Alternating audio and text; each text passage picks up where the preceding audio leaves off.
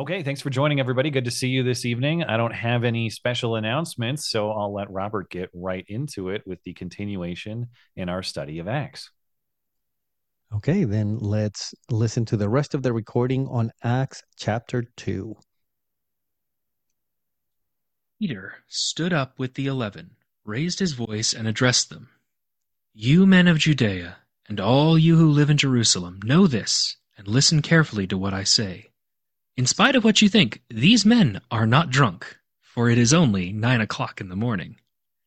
But this is what was spoken about through the prophet Joel. And in the last days it will be, God says, that I will pour out my Spirit on all people, and your sons and your daughters will prophesy, and your young men will see visions, and your old men will dream dreams. Even on my servants, both men and women, I will pour out my Spirit in those days, and they will prophesy. And I will perform wonders in the sky above, and miraculous signs on the earth below, blood and fire and clouds of smoke. The sun will be changed to darkness and the moon to blood before the great and glorious day of the Lord comes. And then everyone who calls on the name of the Lord will be saved. Men of Israel, listen to these words. Jesus the Nazarene, a man clearly attested to you by God with powerful deeds, wonders, and miraculous signs that God performed among you through him, just as you yourselves know, this man, who was handed over by the predetermined plan and foreknowledge of God, you executed by nailing him to a cross at the hands of Gentiles. But God raised him up, having released him from the pains of death, because it was not possible for him to be held in its power. For David says about him, I saw the Lord always in front of me, for he is at my right hand so that I will not be shaken. Therefore my heart was glad and my tongue rejoiced, my body also will live in hope. Because you will not leave my soul in Hades, nor permit your Holy One to experience decay. You have made known to me the paths of life. You will make me full of joy with your presence. Brothers, I can speak confidently to you about our forefather David, that he both died and was buried, and his tomb is with us to this day. So then, because he was a prophet, and knew that God had sworn to him, with an oath, to seat one of his descendants on his throne, David, by foreseeing this, spoke about the resurrection of the Christ, that he was neither abandoned to Hades, nor did his body experience decay. This Jesus God raised up, and we are all witnesses of it. So then, Exalted to the right hand of God, and having received the promise of the Holy Spirit from the Father, he has poured out what you both see and hear. For David did not ascend into heaven. But he himself says, The Lord said to my Lord, Sit at my right hand, until I make your enemies a footstool for your feet. Therefore, let all the house of Israel know, beyond a doubt, that God has made this Jesus, whom you crucified, both Lord and Christ. Now when they heard this, they were acutely distressed, and said to Peter and the rest of the apostles, What should we do, brothers? Peter said to them, Repent, and each one of you be baptized in the name of Jesus Christ for the forgiveness of your sins, and you will receive the gift of the Holy Spirit. For the promise is for you and your children, and for all who are far away, as many as the Lord our God will call to himself. With many other words he testified and exhorted them, saying, Save yourselves from this perverse generation. So those who accepted his message were baptized, and that day about 3,000 people were added. They were devoting themselves to the apostles' teaching and to fellowship, to the breaking of bread and to prayer. Reverential awe came over everyone, and many wonders and miraculous signs came about by the apostles. All who believed were together and held everything in common. And they began selling their property and possessions and distributing the proceeds to everyone as anyone had need. Every day they continued to gather together by common consent in the temple courts, breaking bread from house to house, sharing their food with glad and humble hearts, praising God and having the good will of all the people. And the Lord was adding to their number every day those who were being saved. Acts 2, New English Translation. Okay, I know that was a very long chapter, and in fact, we covered the first few verses last time. So we're going to try to get through all of it. I have actually a lot of things to cover. So, well, we'll see. We'll see how far we make it. Well, let me get straight to it. Let's uh, talk about the setting very briefly. I really want to discuss the speech itself, but you know, sometimes people debate whether the speech was in Aramaic or in Greek. Of course, the book of Acts is written in Greek. That doesn't mean that everything, you know, said in those events was in fact in Greek. But it is probably more likely that that all of this happened in Greek because many of the people there would not have understood Aramaic, right? They were coming, they were Jews, but they were coming from all over the known world. And um, Aramaic would be unintelligible to them. So that's just kind of a side note, but so that you can you can kind of imagine what's going on. Now, public speaking was common in the ancient world, right? We're used to this in movies and books, you know, seeing the Greeks uh, speak publicly and, and as such. One would normally stand up to speak. Uh, this would be helpful to you visually and acoustically so people could hear you. Now, notice from the scene that thousands of people hear Paul, uh, Paul, uh, Peter. I mean Peter. If I say Paul, I mean Peter. Peter. Um, some sometimes people express skepticism about this, and there's really no reason to be skeptical of this. We have modern reports of people without any help of a microphone or speakers and this such being able to address tens of thousands of people. You know, some of the examples that would come to mind from preachers would be like Charles Spurgeon. Um, there, there's an account of him addressing over 23,000 people. And then George Whitefield, a preacher in the 1700s, also very famous preacher. If you know your, your church history, you will recognize the names. He would preach also to like 30,000 people at a time. This is just kind of interesting, but Benjamin Franklin thought this was fake. So he decided to test this and he he went to a location where George Whitefield was speaking and and Benjamin Franklin kept backing up until he could no longer hear him clearly anymore and then did some math to figure out how many people could fit there and Benjamin Franklin confirmed that in fact George Whitefield could be heard by about 30,000 people concurrently. Um, and I actually looked up a modern analysis of this. Somebody did computer modeling to figure out if Benjamin Franklin was correct. I'll give you the short version of the story. Yes, uh, Benjamin Franklin, in fact, underestimated uh, possibly about 50,000 people could have heard George Whitefield in certain locations that had really good acoustics and such. Okay, so yeah, a speaker addressing thousands of people is possible. And um, in fact, it's not all that rare. So imagine that setting. Peter gets up to speak and he's addressing all of these people. What does he say? Well, he begins with a deflection because what has the crowd just said? The crowd said, These people are drunk. And that's where we left off last time. So Peter has to address that. By the way, this is not an odd interaction in the sense that in these public speaking engagements in the ancient world, this back and forth between the speaker and the crowd um, was expected. And sometimes there was some level of animosity, like a sort of argument between the two going on. So, um, you know, what is the deflection to their charge? Hey guys, it's nine in the morning. Nobody's drunk at nine in the morning. And he's he's not wrong. At that time, just like today, drunkenness was more of a nighttime activity. In fact, eh, there was extreme prejudice against people who were drunk early in the morning. Uh, that would have been a rare thing, and they would have been lo- they would have been looked upon with much negativity. So uh, he's you know he says that like I said, this is happening at at nine in the morning.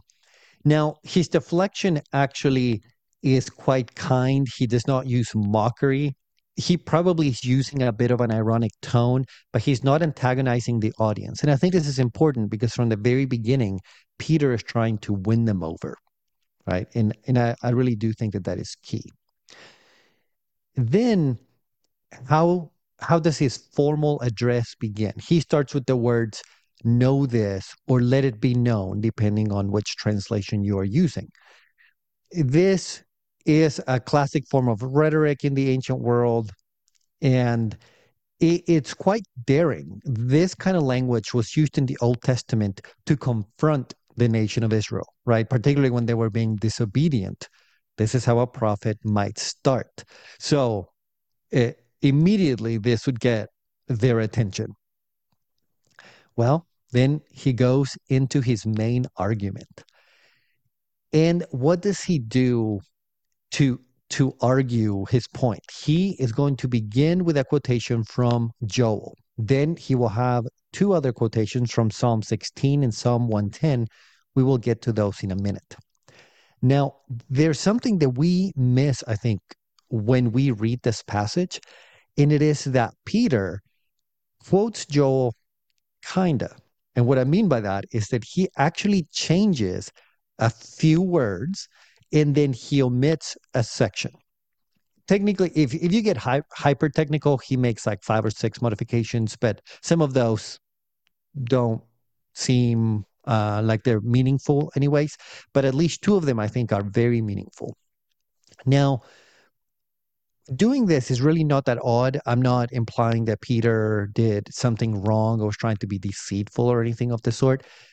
It, it makes sense to sometimes add a few words to a quotation to explain it, particularly when you're pulling it out of context, right? Imagine if in modern life I was sharing the gospel with someone and I used John 3:16, which we studied last year. And imagine I said to that person, for God so loved the world that he gave his only begotten Son, Jesus, that whosoever believeth in him should not perish, but have everlasting life. Now, of course, if you know the Gospel of John, you know that the word Jesus is not in there. But why am I adding it? Just so I can explain who is being discussed in that verse. That verse is famous. I'm clearly not trying to trick the listener or anything of the sort. Well, Peter does the same thing. He changes the text slightly to explain it to the audience. And there are two changes, like I said, that are quite significant. One is at the very, very beginning. If you go back to the Joel text, like if you pull it up in your Bible, you'll see that in the, in the very beginning of that quotation, it says, after these things. Okay. But that's not what Peter says. Peter says, in the last days, says God. Okay in the last days. So essentially, Peter is is giving us a clue there that this text is eschatological. It's talking about the end times, and he does that with that slight variation in the text. And of course, his speech will relate to this the fact that the Spirit has been poured out, the Messiah has come. All of these are the events of the last days. And then the second modification is that Peter omits a verse he omits the verse that says, Because in Mount Zion and in Jerusalem will be survivors, though saved, just as the Lord said. Now, that verse is the most Israel centered verse in the Joel quotation. But like I said, Peter takes it out because you will see in his argument, he is saying this is applicable to everyone, right? And, and actually, in the Joel verse, it's applic- applicable to men and women and young and old. And then once we get to Psalm 10, beyond that, he will say, This is the offer to all people and to your children and to Gentiles and so forth. Okay. So this, this is important to notice. And to be honest, I've studied this text many times before, and I'm not sure that I ever caught that either. So whenever I say that, like people neglect to notice such and such, I'm including myself in that bucket. Now I've gone through Acts very carefully in the past, and I feel like I'm always learning. Well, so let me this, discuss then these two modifications or, or what they really mean. I will keep this brief because I'm beginning to kind of repeat myself week after week after week. Um, but there's this idea of the last days, right? I've mentioned this again. This is probably the third week in a row that I do.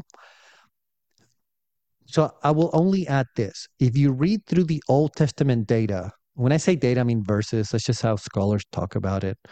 Um, when you look at the Old Testament data on the last days, you're going to find two kinds of verses for the most part. You will find verses that talk about the glorious restoration of Jerusalem and Israel as a whole. Okay. And then you will also find verses that talk a very painful period, a great suffering that happens right before.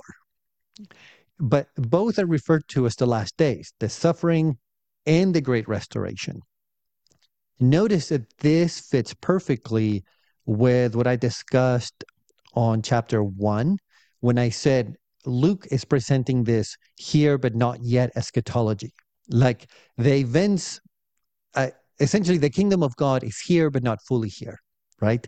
And in that in between, if we take the Old Testament data seriously, then we can expect difficulty, perhaps great difficulty. Um, so this is the context that Peter is is bringing into the text by changing that one phrase. Then the other modification, leaving out that most Israel centric verse, is to emphasize this idea that the Spirit will be poured out on all people. Now, that phrase on all people, if you look at the Greek, it literally says all flesh. And some translations, I do believe, just translated all flesh. Um, I didn't have the time to go through the different ones and confirm that, but I, I do think some translations use that, the older ones perhaps. Um, so uh, Peter kind of makes sure that we don't get derailed from that point, that these promises are not just for the ethnic nation of Israel, but for all people. And again, that he will build and build upon that point. Now, the Joel quotation ends with everyone calling on the name of the Lord. Calling on the name of the Lord is an incredibly uh, familiar expression for Jews at the time, and I suppose it would be for Jews today as well. In the Lord, which in Greek is kurios, which you can spell with a Y or with a U, whatever. Um, the the Lord means God, right? God Almighty, the one God in the Old Testament. Now, notice that Peter applies kurios to Jesus. Okay. And he just does it. He like doesn't explain it or whatever. He just does it. And this is incredible because, in, and I mean that in a good way, because sometimes you hear from people that um, this high Christology. And what I mean by high Christology, Christology is our understanding of Jesus Christ, as you can probably guess. And when we talk about a high Christology, is that we understand Christ to be one with God Almighty, right? So we understand him to be as exalted, as high as, as we can conceive of him. Well, sometimes you will hear people say that this high Christology developed over time, that we don't really see this in the New Testament or we see it very late. Well, I suppose you could say that Acts was written later, so maybe Luke was making all this up. I mean, you you could argue that if you're a skeptic. I eh, I also think that argument would fail, but but if you take the text seriously, this high Christology appears immediately. Immediately. I mean, we're in chapter two, and Jesus is Lord, and this Lord is the Lord from Joel, and the Lord in Joel is clearly God. So that's very clearly what Luke is trying to convey. Well, Peter, when I say Luke, is because he's the guy writing it down, but what what Peter is conveying. Um, it was relatively simple for the church to make this word connection because the word Lord is not actually specific to God. It just means Lord. Uh, sometimes, you know, it could be applied to Caesar or to a number of people. So they could refer to, to Jesus as Lord, but then through the Old Testament connected to God Almighty and effectively say that Jesus is divine in a rather clever way. But by clever, I don't mean obscure. I mean, this would have been clear to anybody listening to this. In fact, you know, it was clear to people uh, when Jesus was preaching. We read this in the Gospel of John when they tried to stone him. So again, this was by no means obscure, but it is rather clever. Um, okay, so that is the quotation from Joel. Then Peter, by verse 22, invites the audience to listen again. This is another rhetorical device. And if we had more time, we would maybe analyze these devices a little more closely because they're clever and neat. And, you know, you can compare them to other Greek speeches and all that stuff. But at any rate, he again kind of grabs the attention of the audience and he begins a new section. He brings up Jesus and then he says, Jesus was, you know, essentially we have proof of, of who Jesus was because of the signs and wonders. Okay. And these signs and wonders, some of the people there would have been familiar with them firsthand. Some of the people there would not. Perhaps many of the people there would not have been familiar with them firsthand. But Peter tends to assume that they've heard of them. You know, that the, the word has spread very far and wide. Now, this phrase of signs and wonders is also a very powerful phrase for a Jewish audience. For us, it just hits us like, okay, he did miracles.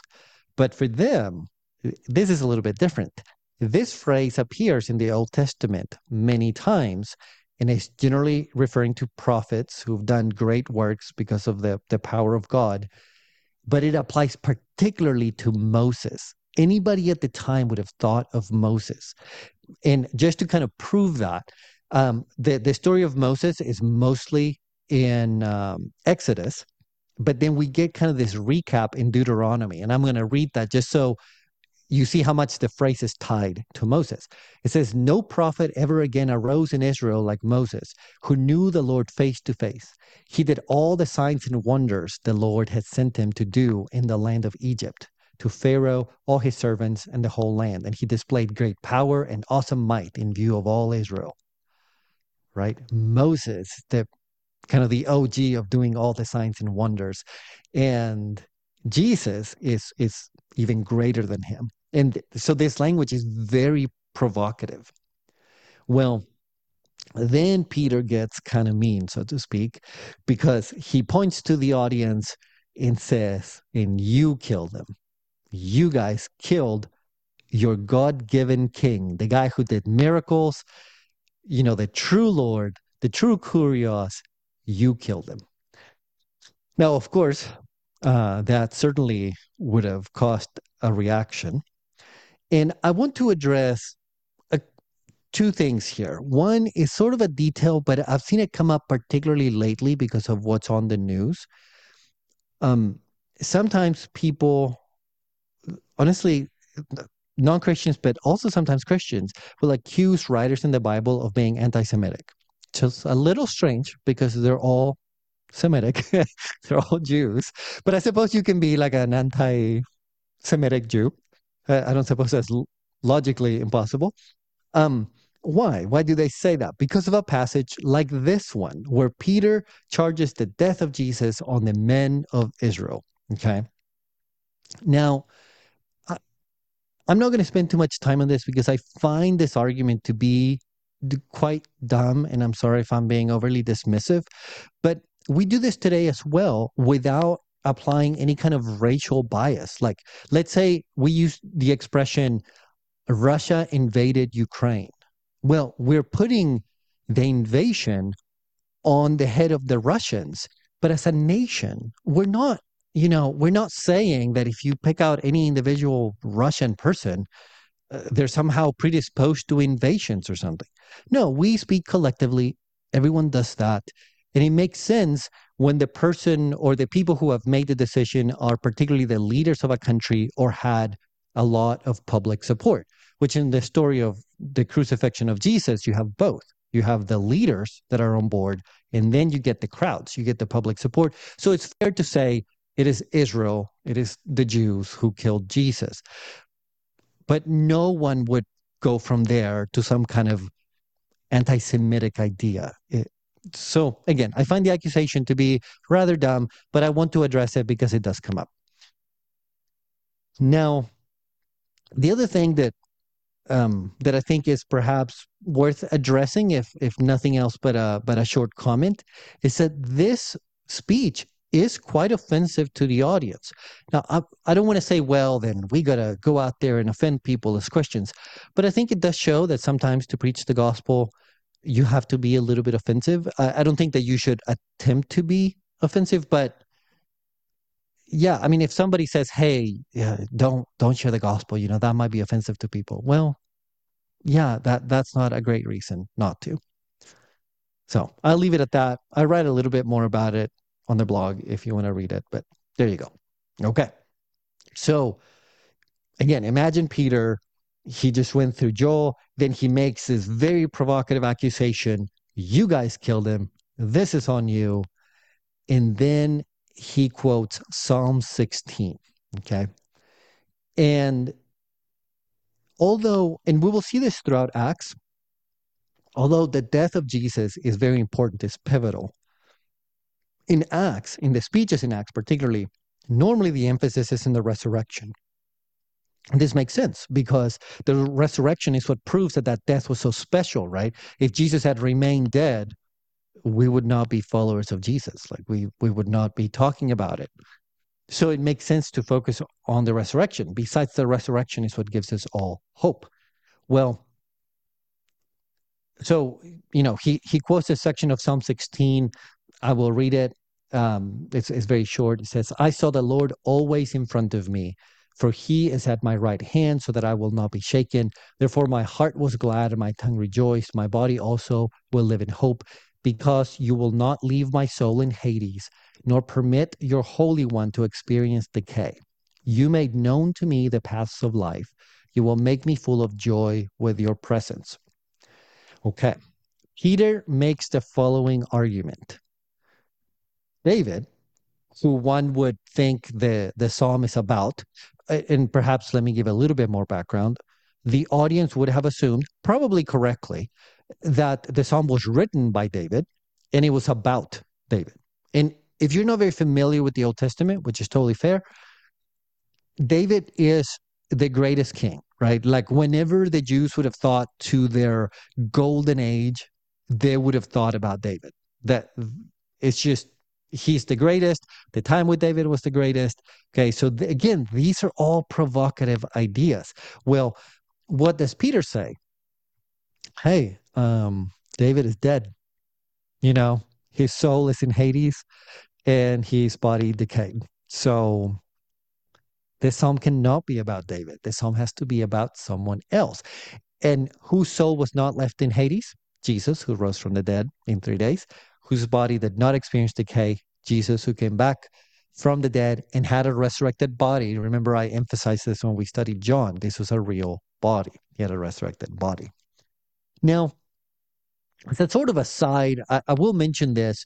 It is a little bit unclear what Peter believes is the original meaning of the psalm because we could take this in two ways. Essentially, it could be that Peter thought the psalm really was originally about David, because if you if you read the psalm and read the Old Testament, it really does seem to say that Psalm uh, that sorry that David was in trouble, but then the and particularly he was in bad health, and then the Lord helped him to recover.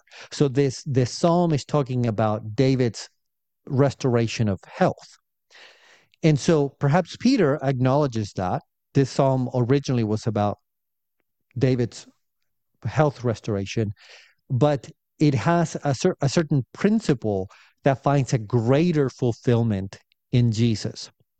Or alternatively, Peter may have thought that the psalm was always about Jesus. Okay, it was originally intended to be about the Messiah. And you know that's that's tricky to answer that's very difficult to answer what what really peter is thinking in that regard and i suppose we could make arguments both ways. Uh, but i just thought i would acknowledge that because sometimes people have questions about it and uh, i guess if people want to talk more about it more we can. But there you go. But whichever whichever direction you take this however you you think peter was thinking about it the point is the same that the the the true fulfillment of the psalm came with Jesus. Now, uh, one more thing I want to add here is if you're thinking, well, then Peter was just grabbing any one text that would fit and applied it to Jesus. This is a totally invalid argument. You know, he's cherry picking or whatever. Well, what I would respond to that is that actually it was common to apply this psalm to the Messiah, not by Christians, by Jews, and not only before this time, but after as well. So everybody seemed to understand that the psalm was waiting for a greater fulfillment with the Messiah. The only disagreement is whether the Messiah is Jesus or not. Okay. Well, the notice that the, the psalm also talks about the the Lord at the right hand. This point, I mean, again, I'll address it briefly because I think is familiar to us. In the ancient world, the left hand was oftentimes considered dishonorable. Now, in the context of sitting by a king, sitting to the left hand of a king was still a very honorable position. However, it was not the most honorable. It would be sitting at the right hand that would be the most honorable. In fact, that that idea, that phrase of somebody sitting at the right hand, could be used to convey the idea that that person, the person sitting at the right hand, had the authority of the king, that the king effectively had delegated his authority to this person at his right hand. Uh, we have example this in Greek literature, not just in in you know Jewish stuff. Um, I think I gave one example in the blog that my eyes can't find right now, but it's there. If if you guys wanna wanna read it, I'm pretty sure I, I give an example. Um, and the other theme that comes through in Acts uh, verse 28 at this point is this idea of joy. Um, this comes at the end of the quotation of Psalm 16. And, you know, it, this doesn't add to the theological point that Peter is trying to make. So I think it is relevant that Peter left those last two lines in the psalm talking about joy. And this will be a theme again throughout Acts and really throughout the Christian writings. If we ever read one of the letters of Paul or whatever, there is this idea that we are preaching good news and it brings joy, right? There's joy in miracle working, there's joy in suffering, in hope for divine vindication, there's hope in celebrating eternal life. There is joy in celebrating others' conversions. There's joy in celebrating other good news, like when you find out someone has recovered and is now in good health. There's joy, sometimes it's empowered by the Holy Spirit. Okay, so joy is really a recurring theme of the Christian life. When it comes to Hades and decay, again, these are a bunch of kind of little points, but I do think that they add to to us understanding the text fully the the one point I want to make, Hades is clearly a stand-in for being dead. The the text is not is not committed to Hades being like a real place. Now, I'm not saying that these people did not believe in some sort of afterlife. What I'm saying is Hades was a rhetorical device to speak of somebody who was dead. But what we can't notice here is that the soul is in Hades, but the body suffers decay. So the fate of the soul and the body are different in Psalm 16. And you may think, Robert, that is the most obvious observation you have ever made. Well, I say that because there's really quite a few people who would say that, particularly in the Old Testament, Jews did not have a conception of the soul, that they thought that people were simply material beings. And Psalm 16, for example, which is quoted here, is one of those places where you see, no, they, they seem to have this dichotomy between body and soul. Yeah. Now, I know that the, we could argue about that forever if if you hold that opposite view, but there you go. Well, so what is Peter arguing through Psalm 16? Well, that Jesus is the one who lives, right? Jesus is the one that the grave could not hold. Jesus is the one whose body did not see decay. So therefore, Jesus is the Lord and again, remember how significant that word is. Jesus is the Lord sitting at the right hand of God Almighty. Um, it's, you know, it, it's a very powerful point, and again, it shows a very high Christology. Now, a, a last detail on this, and I'll move to the next section of the of the argument. But Peter actually does give the argument in a very respectful way. He says, If I can speak confidently, which sometimes is translated, I may say boldly, which I think we take the wrong way. Like, like he's saying, I am totally right and don't want to hear from you or something like that. Actually, that that phrase was used to to say kind of the opposite, like, don't be offended by what I am about to point out. Right. Peter knows that he is delivering a heavy message that will take some consideration from the crowd. Okay. So Peter has made an argument from Joel, an argument from Psalm 16. But he is not done. He brings in another scripture, Psalm 110. Okay. And uh, Psalm 110, let me go back and, and read it right quick, is the one that says, I saw the Lord always in front of me, for he is at my right hand, so that I will not be shaken. Oh, wait, no. Am I re- sorry? Scratch that. That's incorrect. The Lord said to my Lord, Sit at my right hand until I make your enemies a footstool for your feet. Therefore, let all the house of Israel know beyond a doubt that God has made this. Oh, sorry. No, I read too far. It was just those three lines. I promise, guys, I, I know what I'm doing uh, most of the time. The Lord said to my Lord, Sit at my right hand until I make your enemies a footstool for your feet. That's what that is. Okay, so let me find my place again. Now, let me give you a summarized version of the argument. If Jesus is in God's presence, right, at his right hand, then uh, Peter can infer that Jesus is in heaven. Um, and then Peter bolsters this argument with Psalm 110. If Jesus is already enthroned at the Father's right hand, then he has begun his messianic reign. So the messianic reign is now, and hence the messianic age has begun, and the messianic blessings have been given, that being the Spirit. So Psalm 110 kind of corrects where things could go wrong in the sense that, okay, so we're in the last days, but what does that look like? It looks like Jesus reigning now. He is in heaven at the right hand of the Father. He is exalted. He is the Lord, and he has poured out the Spirit. Um, and I'm skipping over there quite a bit. Um, let me mention one more thing, and I may stop for questions because I, I still didn't get a chance to get to the response of of the crowd. But we have this idea of the enemies will become his footstools. That phrase developed because of the idea that that conquering armies, you know, conquering people would normally trample over those who had been defeated. So it, it is quite aggressive imagery. It particularly makes se- makes sense in Psalm 110 when if you read the Old Testament, most of it is wars between different nations. Well, I don't know if I can quantify that, but but let's just say large portions of it deal with war. But this certainly conveys the idea that that those who oppose God will eventually be defeated. It, I mean that that's very much part of the story.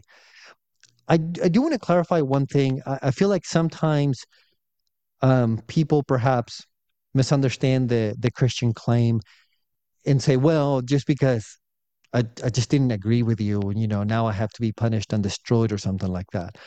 Really, in in the Christian story, generally speaking, we would say that there's a real battle and that people are either for good or for evil. And so whenever, you know, the enemies are made into a footstool, like again, follow the narrative. These are the people who crucified Jesus and and were proud of it and would not repent. I mean, people who truly oppose the goodness of God, they will be defeated. Um, and that is part of the promise. That's part of Psalm 110. So um I'll kind of conclude the argument, and then before I get to the response of the crowd, we can open it up for questions.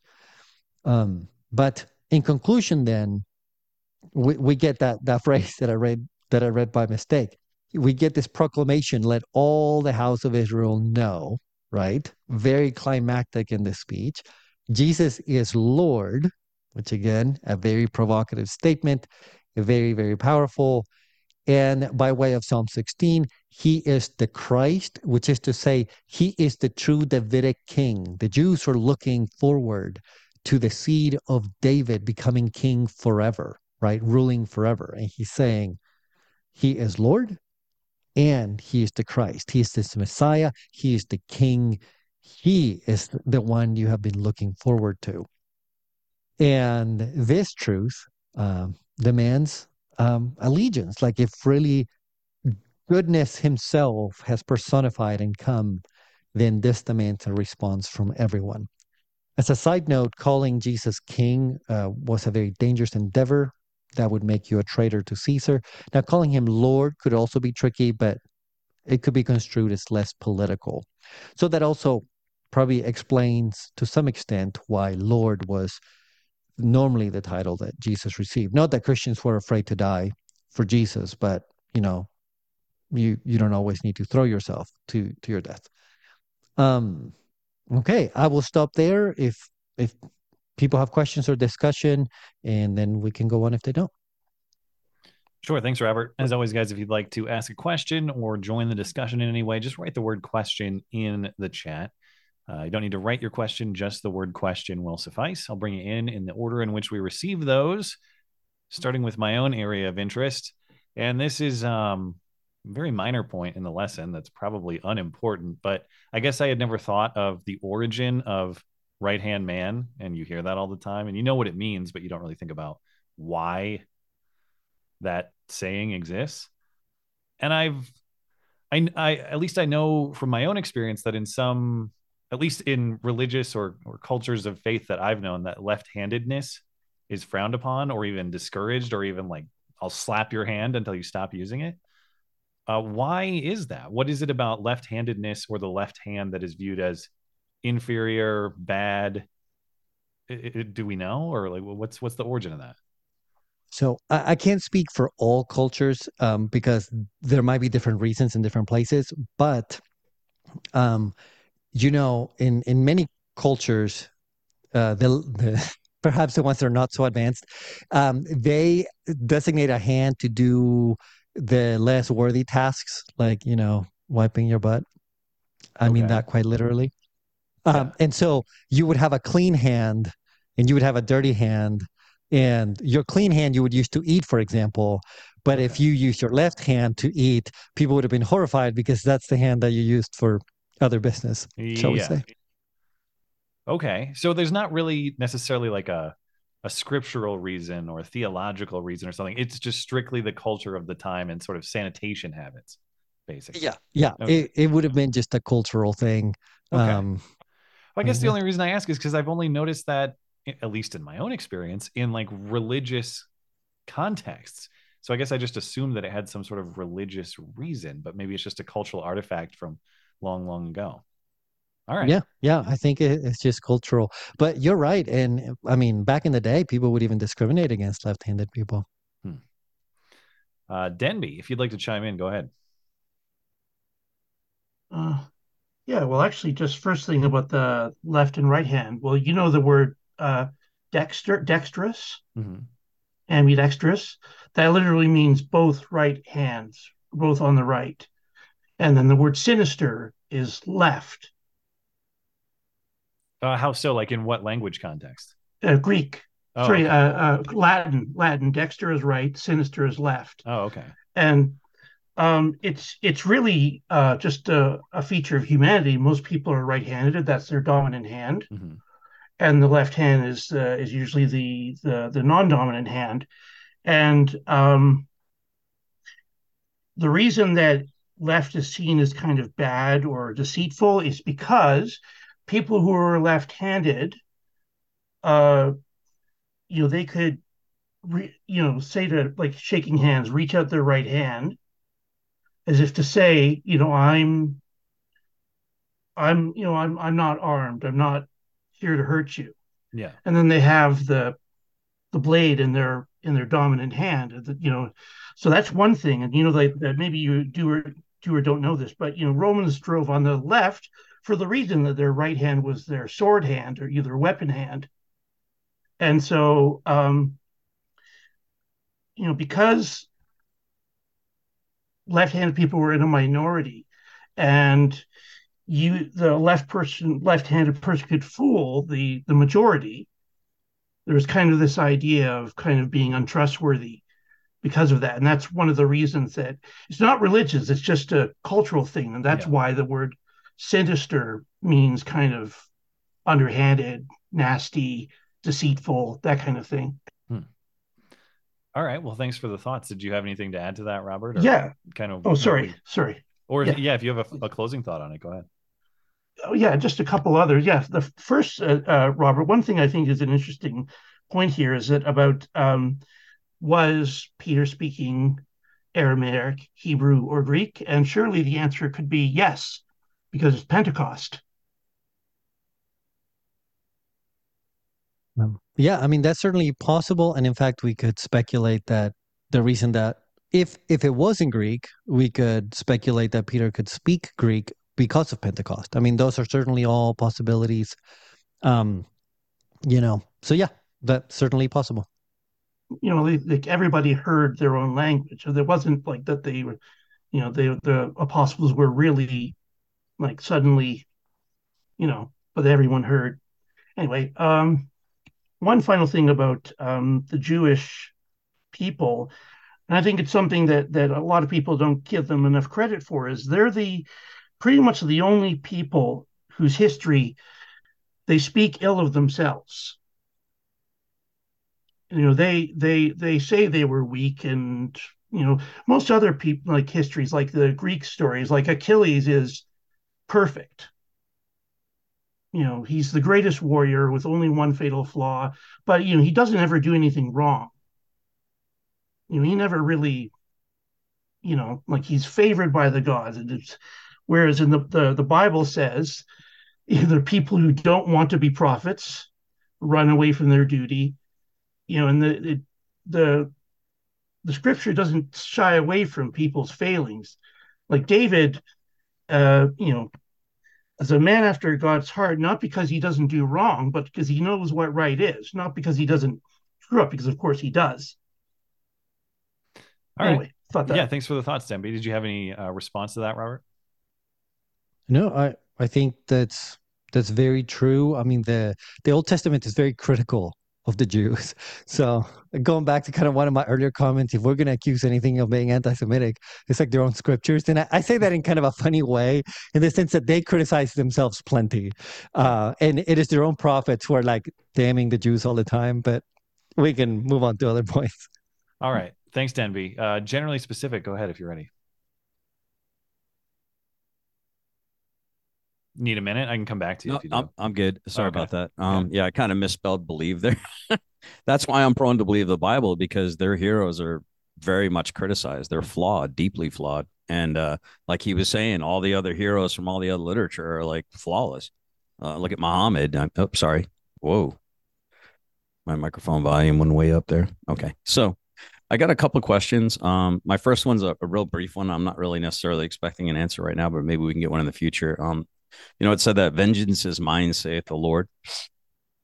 Um, but God does nothing in the earth without without sending or using a man. That's his current modus operandi, right?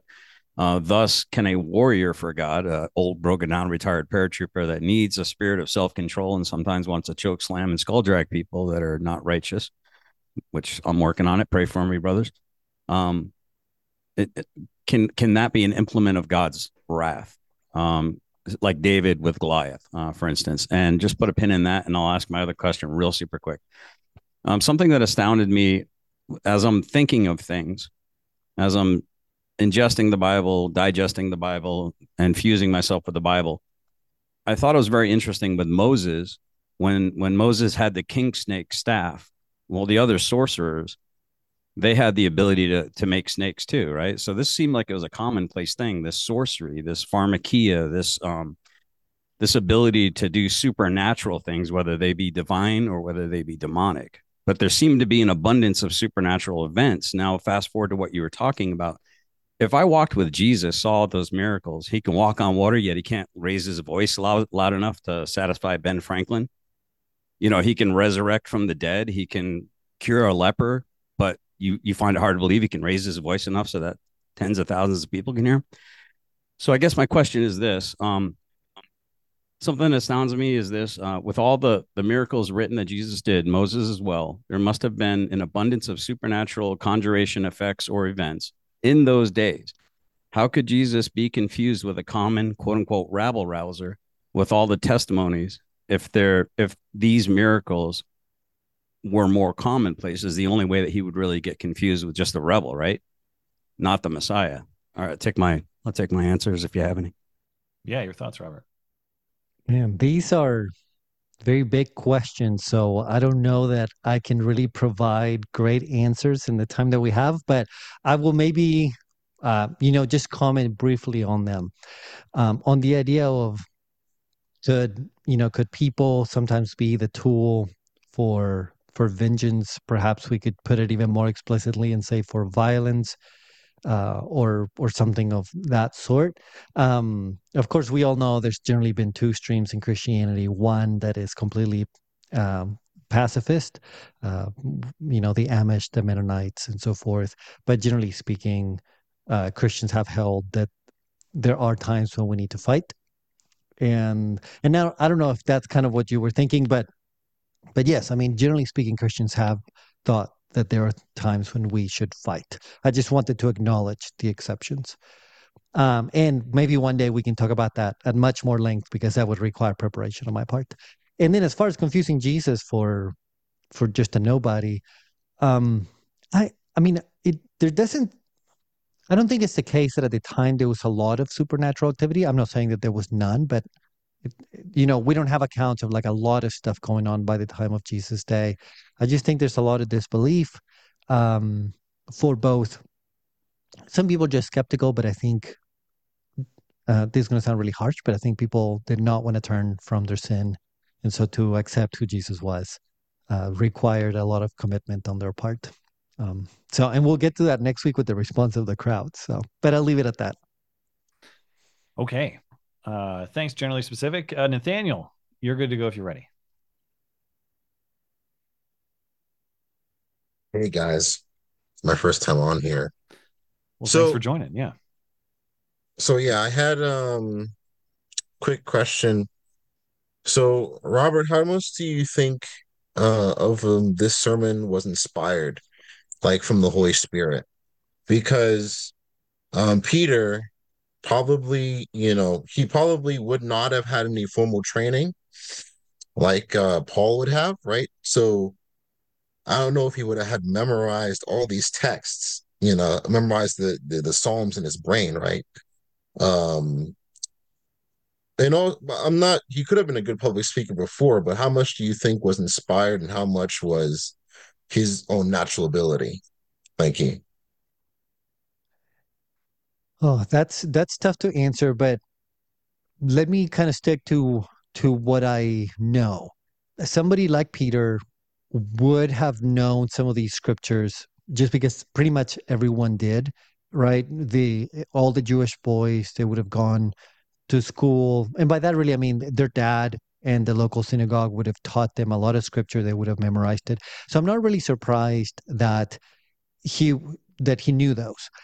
However, to your point, we see this very high this very high Christology, right? At this point, Peter is outright preaching Jesus Christ is God, and we see it from the term kurios. We see it from uh, how he's the Lord in Psalm 16 and in Psalm 110. I mean, he's making all these equivalencies. He has this very developed theology at this point. And what's shocking is that just like 40 days before this, or 50 days before this, uh, during the Passover, he didn't, right? He still didn't, quote unquote, get it. And so there's this like tremendous growth from one event to the other. And I think that we are supposed to to kind of infer from this that when Jesus appeared to his disciples and taught him all these things, right? And there's verses to that effect in Luke and in John, and uh, yeah, at least in those two gospels, that Peter really did like his eyes were open and he really did learn a bunch of stuff. And then beyond that, do I think that there was kind of additional inspiration to make him a a very good speaker and persuasive and of course there's the speaking in tongues and all that i mean i think it's kind of all of it right there's this empowering by the holy spirit in addition to his training as a young boy in addition to the lessons from jesus himself Okay. Thanks, Nathaniel. We have uh, Gilgamesh up next. Gilgamesh, go ahead if you're ready. Uh, here's an interesting thing about the whole hands thing. In like the Muslim world, you have one hand you eat with, and they still do this. They'll eat with their with their hand, and the other hand you clean. Well, when you commit a crime like that's what they'll do is they'll cut off the hand you eat with. So you have to eat with the hand you you clean yourself with as punishment.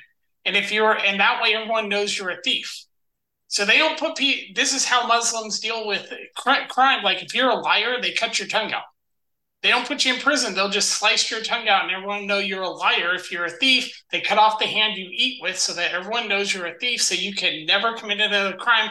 Now, sex offenders, on the other hand, they they outright cut their right in public. They do the they'll say like if you rape kids, like in Iraq, they'll cut your dick off right in front of everyone and you bleed to death. That's how they punish right. how they do crime. I'm just We're saying, trying to run a family production. I know. I'm just pointing out that when it comes to like we put people in yeah. prison for crimes, they cut off the hand and make everyone know you're a thief so you can yeah. never do it again. That's how you know, I'm just pointing that out about the hands thing is that yeah, yeah. You have to clean yourself and eat with the same hand. That's a an awful punishment for being a thief. You lose the hand you eat with, so you have to eat with the hand you wipe wipe yourself with. So it's pretty disgusting. You have to eat with the same hand you clean yourself with. That's a damning punishment in the Muslim world for a thief. That you know, when you were talking about the hands thing, that's how they deal with it. Instead of lock them in prison, they go cut the hand off. That way, everyone knows you're a thief, and you can never commit another crime. All right. What do you think about that, Robert? Isn't yeah. that a fitting punishment? Then everyone knows you committed the, the you're a thief and you can never do it again. You know, I don't know that I really want to comment whether that's fitting punishment or not, but I mean, you're you're not wrong that that is a practice. And um, like I said, this division of hands, like one for dirty things, one mm-hmm. for clean things, is still yeah. alive today. Say in places of India, if you were to use your left hand to eat, people would be mm-hmm. certified because yeah, this still happens they, to this they day. do the same thing. Like they'll eat. You know, I've seen it where they sit around a table and they take the bread and they pick it up with the with the food and they eat it that way with their right hand and they wash the you know they wash their hands before and they dry it off but they never use the left hand even if they yeah. work they this is their dominant hand they always eat with the right hand that's how you know even if they yeah if they're left hand they always do everything with the right hand all right as far as eating and stuff so thanks, I just want to point that out. Yeah, huh? thanks for your thoughts. Huh? Uh, I accidentally skipped over Chris and Donald, so let me come back to them. Uh, Chris, go ahead if you're if you're ready. Sorry, I missed you guys. Yeah, no worries. Um, so I, you know, I had a thought back when um, back when Robert was talking about like anti-Semitism in the Bible, you know, the accusations and so forth of anti. One of the one of the uh, the thoughts I have about this, you know, when people accuse, uh, you know, because when people accuse the Bible of that, uh, I, I, suppose it's because when we say, well, you know, the Jews uh, had cru- Christ crucified and things like that, and there's a lot of there's a lot of passages in the Bible where the the word the Jews is really refers to the leaders, and the way I the way I kind of think of it, uh, and maybe this is helpful to other people, when Paul Revere said the British are coming, he meant the British military. Everybody was British, right? I mean, we were all British subjects, right? So I mean, it's kind of like that. So when they say the Jews did this or thus or such, you know, you because we're going to get into that even as we proceed deeper into Acts, where the Jews showed up and said this or did. Well, I mean, and everybody in the story is Jewish. Jesus was Jewish. His disciples were all Jewish. But that's kind of what it means. Would you agree with that?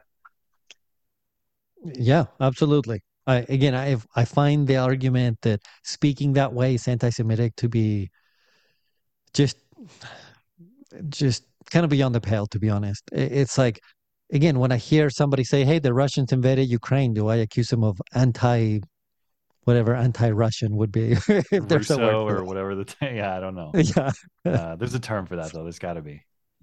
Uh, all yeah, right, thanks, Chris. Thank you, guys. Uh, Donald, go ahead. And sorry for uh, missing you earlier. No problem. Uh, okay, so Robert, Beckham in verse 25.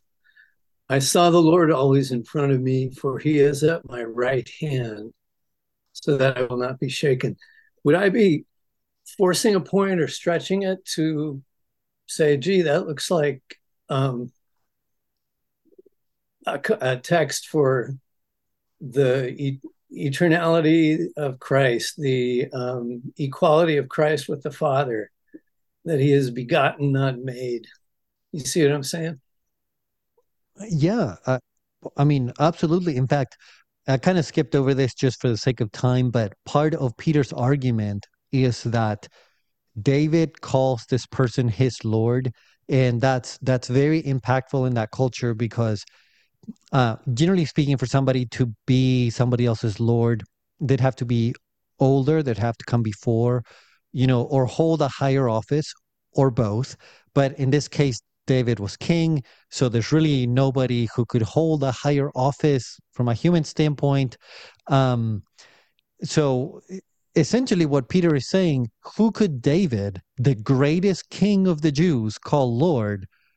It would have to be somebody divine. There's there's no other alternative and that's jesus. So yeah that is part of the argument. I don't know that we could get to full kind of aseity uh, not that i disagree with the aseity of god. I'm just saying perhaps this wouldn't get us there but it certainly points to it. Cool. Thanks. Thanks donald. Uh, one more request to speak from jt go ahead if you're ready jt Hey, it's Jason, everybody. Uh, good good chapter tonight. Um, there's a lot in there. Uh, my head's spinning just reading it, but um, I'm pretty sure Robert talked about this in the text. This has to do with like the birthplace of the church. Now, before this event here, I don't know if you mentioned it, Robert, but um, the church was not unified and empowered in any sense.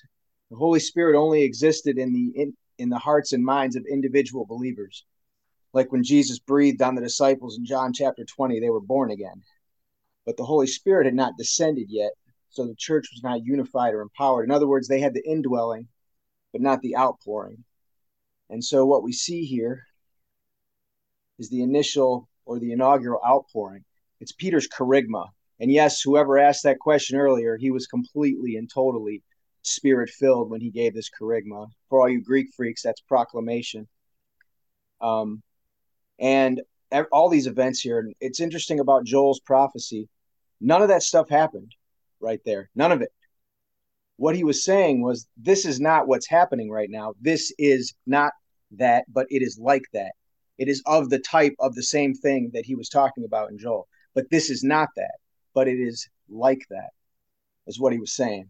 If there's any confusion about that, because those events are yet to happen. In fact, uh, the end of that is the, the sixth seal of Revelation. Jesus also talks about it in Matthew 24. The cosmic disturbances just prior to his second coming.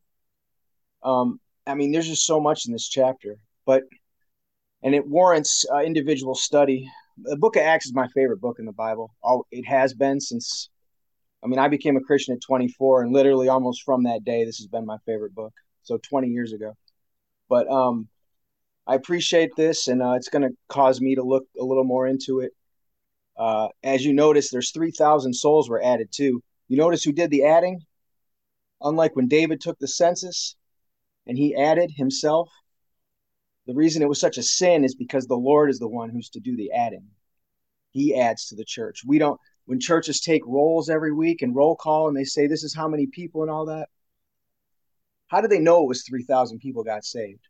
Were they looking into the hearts and minds of these people? No, the Lord added the 3,000 souls. It wasn't humans doing it. So, anyway, good chapter, good comments. Thanks, Matt. I'm out. Yeah, thanks for the thoughts. Uh, do you have any response to that, Robert? Well, my my only response is I and I know this is going to stir controversy, but I would push back a little bit on the idea that these events here have not happened yet. I think that the way Peter is using the text, he's using it to talk about things that happened. Um, but the reason that we're coming to these different conclusions is uh, we we have different eschatology, um, right? That's like we have different understandings of how the end times will come about. That is a much broader discussion. Um, so just to kind of be fair to him, since I know he doesn't have the time to kind of debate with me or whatever, I'm just going to say people can read the text and kind of make up their own minds on whether Peter is using this text as something that has happened or, like he said, as something of of the type of thing that has happened, but really the text has not been fulfilled. Matt, I don't know if you want to have. Yeah, well, Jason, you've been challenged, so I have to offer you a response if you'd like. He is right about that. There are two different ways to look at it. Absolutely. Okay, thanks for the thoughts, man. Uh, I did have one more request to speak from Lag. Uh, if you, I know we're over time, but I'm I'm good if you yeah, are, Robert. Okay, well, Lag, go ahead. All right. Sorry, I sent the request earlier, but I must have bumped something that made it a direct message to someone random. So, uh, yeah, uh, yeah, or maybe I missed it. It was. oh uh, no, that's chat's that's been, been kind of lively tonight, so it was harder for me to find the to find the uh, request to speak. Yeah, yeah. No, I I went back to check. That's been happening a lot because hmm. I'm on my phone. I think. Anyway, I had uh, two comments. One of which because it's after I'm going to make really really super short, and that's just uh, as far as the left and right-handed stuff. Uh, the Bible is definitely not against anti uh, uh, against left hand lefties because uh, hmm.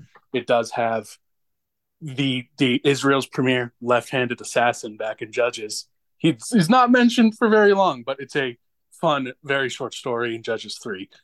But the more uh, significant comment slash question that I thought of was as regards the um, with Peter's speech here. One of my thoughts with it has always been, while he is talking mostly to a crowd of Jews, he also mentions um, they, they put one of his phrases in my translation. It says it can be translated as either with the help of wicked men or with the help of Gentiles. And I think one of the points he is making is that for essentially all of these believers, all, all the people who become believers afterwards, and many of those who, who he's speaking to, I think one of the points he's making is that all of them, all of us essentially, would have been bo- in both of in, in the two relevant crowds. The crowd that he's speaking to, so like all of us today, we can think of ourselves as being in this crowd that he's speaking that he's speaking to now, and in the crowd from several weeks, months before that was shouting "Crucify him." Everyone, all of us as believers are. One of his points, I think, is we should think of ourselves in both crowds.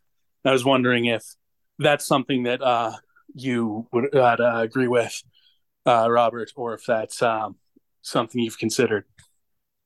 I mean, I think that that certainly fits the theology of the book. I I think that that particular phrase in there is more of a jab to to the Jews, and I I put this in my blog and then I skipped over it. So let me say it briefly you know, Peter has just said to them, "You guys killed your king. You guys killed the guy who did miracles and died and came back today, to, came back to life. Sorry, the guy who's the Lord. Like he made this whole argument, and it's like you guys killed him." And then he adds, "But you did this through lawless men." That would be the the verbatim words in Greek, right? Which hmm. which probably I think our translation, the NET, uses the word Gentiles. And so essentially, he says to the Jews, not only did you kill him, but to do it, you got in bed with Gentiles, with people who denied the Torah. And then he adds this phrase he says, at the hand of the lawless men. And that phrase, at the hand, is very reminiscent of many passages where people do bad stuff, but they try to escape guilt. So they do it at the hand of somebody else. So essentially, Peter just lays it on as thick as he can. He's like, You killed the guy? You try to escape guilt by using somebody else, and that somebody else you used was, quote, lawless men. Essentially, you guys did this as dirty as you could. Um, so it's actually a very powerful accusation.